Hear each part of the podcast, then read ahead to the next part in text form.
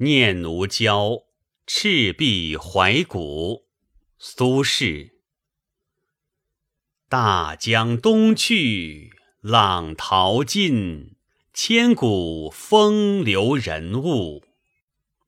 故垒西边，人道是三国周郎赤壁。乱石崩云，惊涛裂岸。卷起千堆雪，江山如画，一时多少豪杰。遥想公瑾当年，小乔出嫁了，雄姿英发，羽扇纶巾，谈笑间，樯橹灰飞烟灭。故国神游，多情应笑我早生华发。人间如梦，一尊还酹江月。清代词论家徐求为东坡词，自有横槊气概，故事英雄本色。在东坡乐府中，最具有这种英雄气格的代表作，恐怕要首推这篇被誉为千古绝唱的《赤壁怀古》了。这篇词是北宋词坛上最为引人注目的作品之一。它写于宋神宗元丰五年七月，当时。由于苏轼诗文讽喻新法，为新派官僚罗织论罪，贬谪到黄州。这首词是他游赏黄冈城外的赤壁矶时写下的。此词上阙先极地写景，为英雄人物出场铺垫。开篇从滚滚东流的长江着笔。随即用浪淘尽，把倾注不尽的大江与名高累世的历史人物联系起来，布置了一个极为广阔而悠久的空间时间背景。它既使人看到大江的汹涌奔腾，又使人想见风流人物的着落气概，更可体味到。作者物力江岸，凭吊圣地才人所诱发的起伏激荡的心潮，气魄极大，比例非凡。接着“顾垒”两句，点出这里是传说中的古代赤壁战场。在苏轼写此词的八百七十多年前，东吴名将周瑜。曾在长江南岸指挥了以弱胜强的赤壁之战。当年的战场究竟在哪儿？向来众说纷纭。东坡在此不过是聊借怀古以抒感，读者不必刻舟求剑。人道是下次极有分寸。周郎赤壁。既是拍合词题，又是为下阙缅怀公瑾玉符一笔。以下乱十三句，集中描写赤壁雄奇壮阔的景物：陡峭的山崖，散乱的高插云霄，汹涌的骇浪，猛烈的搏击着江岸，滔滔的江流。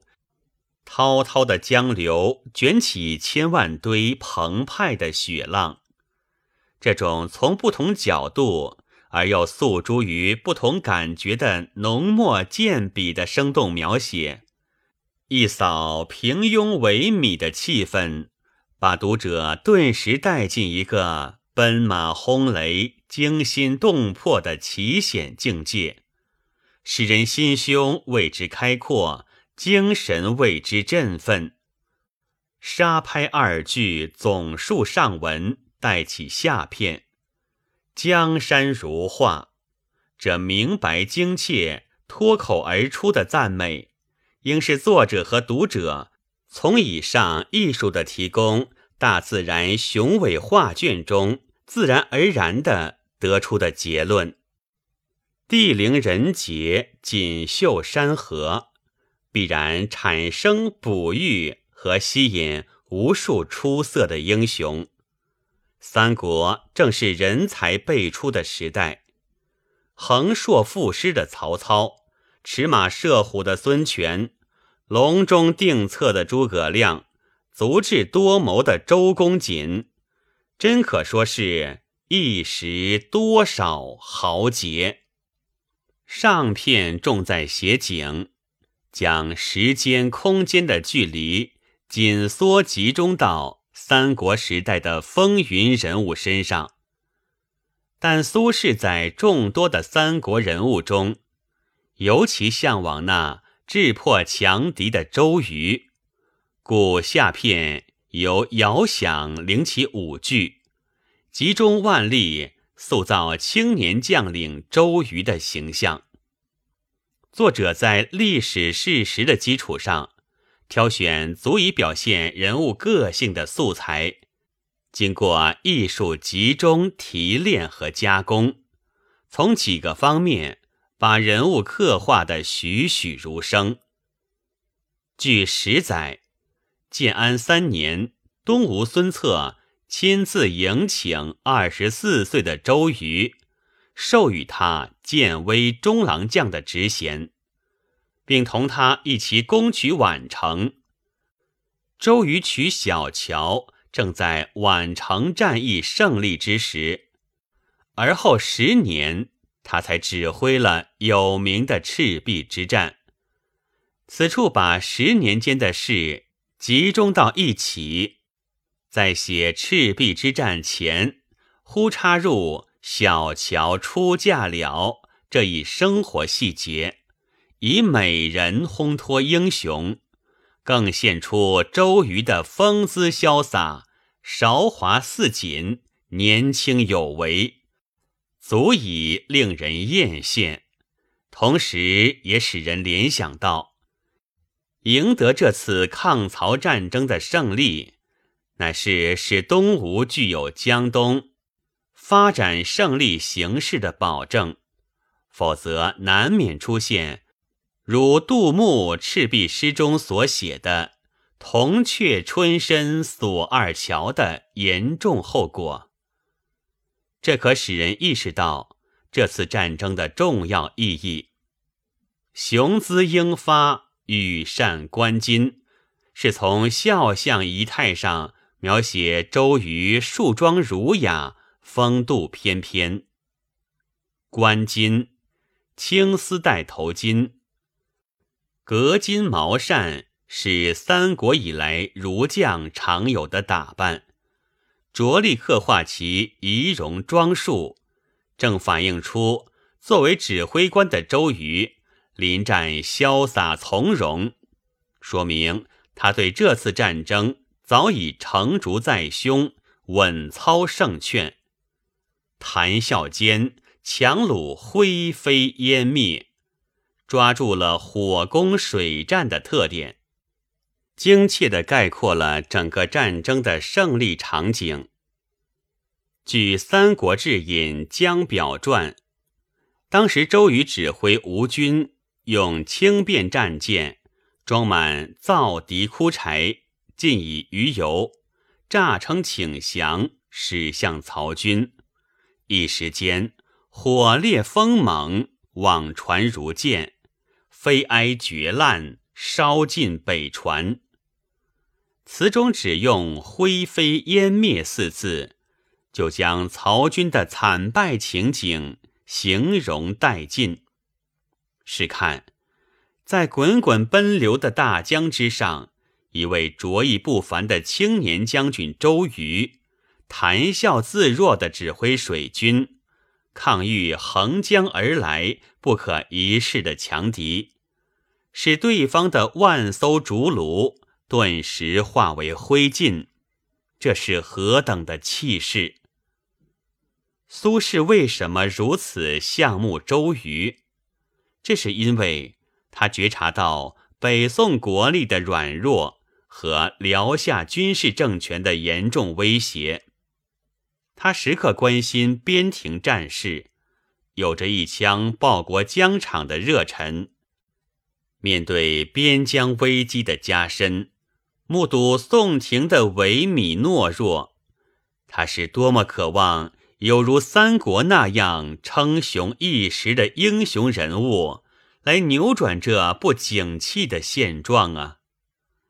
这正是作者所以要缅怀赤壁之战，并精心塑造导演这一战后活剧的中心人物周瑜的。思想契机。然而，眼前的政治现实和词人被贬黄州的坎坷处境，却同他振兴王朝的期望和有志报国的壮怀大相抵忤。所以，当词人一旦从神游故国跌入现实，就不免思绪深沉。顿生感慨，而情不自禁地发出自笑多情、光阴虚掷的叹惋了。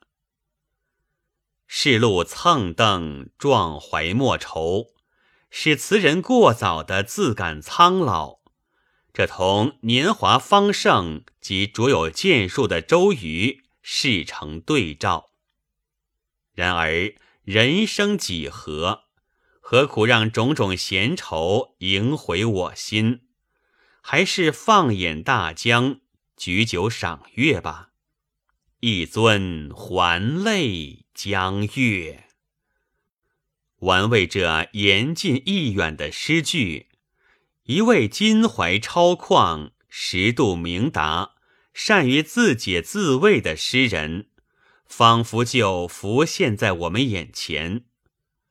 词的收尾，感情激流忽作一跌宕，犹如在高原旷野中奔涌的江水，偶遇坎谷，略作回旋，随即继续流向旷远的前方。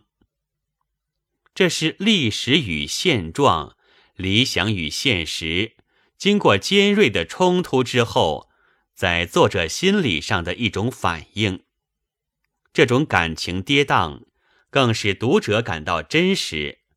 从某种意义上说，更能引起读者的思考。这首词从总的方面来看，气象磅礴，格调雄浑，高唱入云，其境界之宏大是前所未有的。通篇大笔挥洒。却也衬以写婉之句，英俊将军与妙龄美人相映生辉，昂奋豪情与感慨超旷的思绪叠相递转，做到了庄中含谐，直中有曲。特别是他第一次以空前的气魄和艺术力量，塑造了一个英气勃发的人物形象。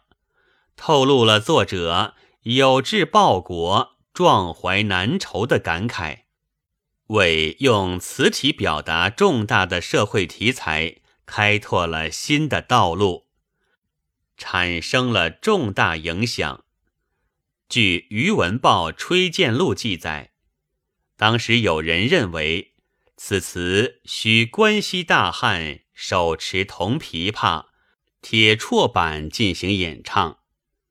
虽然他们囿于传统观念，对东坡词新风不免微带讥诮，但也从另一方面说明，这首词的出现，对于仍然盛行缠绵悱恻之调的北宋词坛，具有振聋发聩的作用。本文作者刘乃昌，朗读：白云出岫。